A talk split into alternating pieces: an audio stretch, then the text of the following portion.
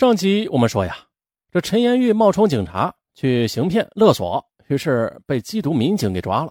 在接下来的审讯中，他为了立功，便讲起了他和周艳琴在长客西站附近借住的那个单间居室的恐怖之夜，以及啊，由此引出了一起扑朔迷离的杀人碎尸大案。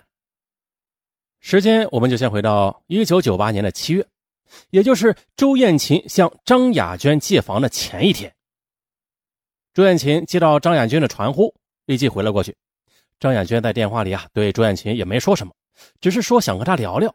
哎呀，听那声音呢，好像心事还挺重的。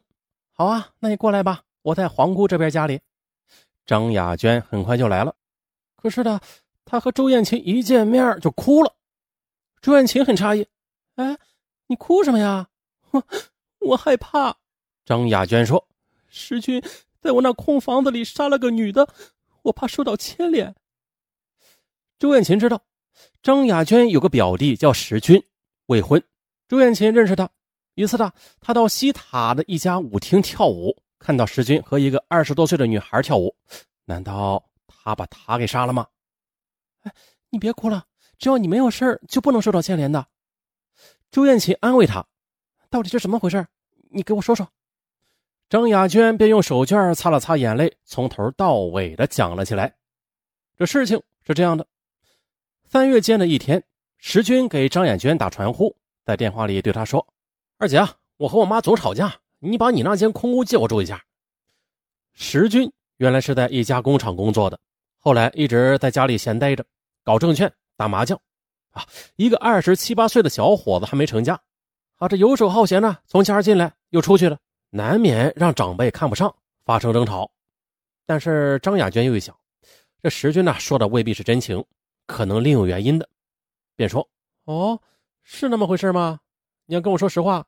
你如果不说实话的话，我就不借。”石军被逼不过，只好说：“哎，我在外面处了个帖子，没地方待，你就别盘问了啊！你把房子借我吧。”张雅娟知道石军是处了一个对象，名字叫侯小梅。是农村的姑娘，在某宾馆当总计话务员。也许是石军故意绕着圈子说话。不过啊，既然是亲戚，这屋子又闲着，就不好拒绝。何况是站住，于是便说：“好，行吧，那你到我妈这儿来取钥匙吧。”当天呢，在母亲楼下，张雅娟将空房子的一套钥匙交给了石军。他劝石军注意安全，别什么人都往屋里领。好好好好，石军要给他房钱，他没要。到了七月的一天，张雅娟去母亲家里，顺便呢到那间空房看一看。这石军嘛住了不长时间，后来就到外地做买卖去了。他把门的钥匙还给了他。张雅娟开门走进屋里，就顿觉得有一股难闻的气味。真难闻！他以为是屋子总关着门窗不通风呢，难免空气不好，就赶紧打开窗子，用水浸了抹布，开始收拾起来。张雅娟是个有洁癖而且又细心的人。就在收拾卫生间时，他看到这铝合金拉门与地面的空隙间有一滴褐红色的铁锈般的污渍，但是他没有在意。可是啊，在张雅娟收拾客厅在抹地时啊，他看到了在粉花地砖上有一滴浅红色的污渍，哎，看起来像血迹。哎，怪了，这些污迹都是怎么来的呀？想着想着呢，一种不安的感觉涌上张雅娟的心头。这窗子已经打开好久了，可是张亚娟依然能嗅出那股难闻的气味，而且啊，越仔细闻，这气味就越大。卧室暖气片上有一根绳子，挺渗人的。张亚娟是越想越害怕，赶紧传呼了石军：“小军，我收拾那间屋子，地面上怎么会有血迹呢？”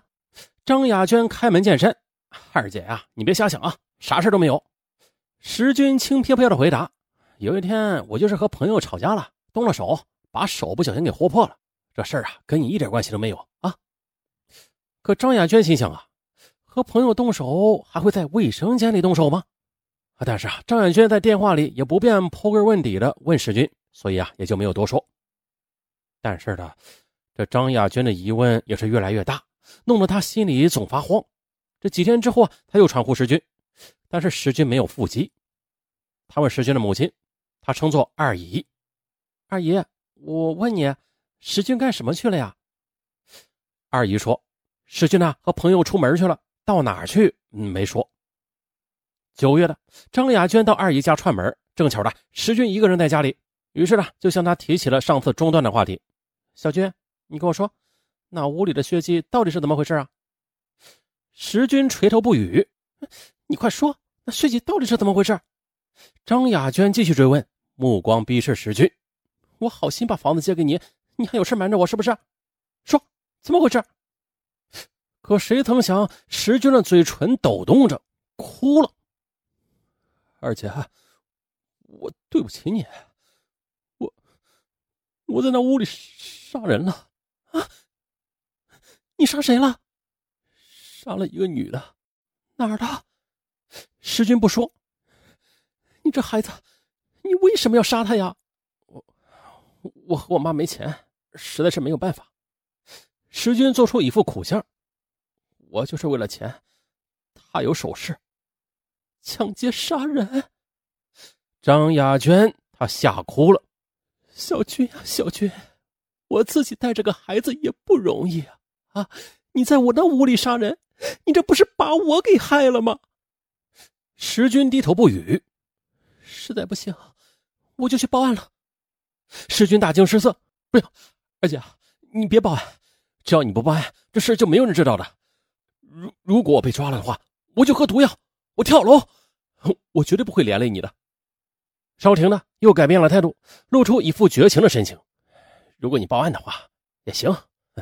我被抓了，我首先咬你，哼对你也没有好处的。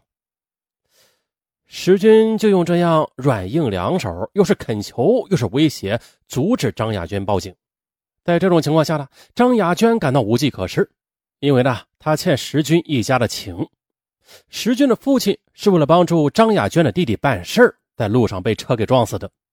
他肯把空屋子借给石军去暂住，也是有这个因素的。刚才石军又说了啊，我和我妈没有钱，不也是说给张雅娟听的吗？如果石军的父亲不是意外死亡，那他家的经济状况不至于这样困难，他也就不会去抢劫杀人了。这就是石军的逻辑，也是他打动张雅娟的心，阻止他去报案的一张牌。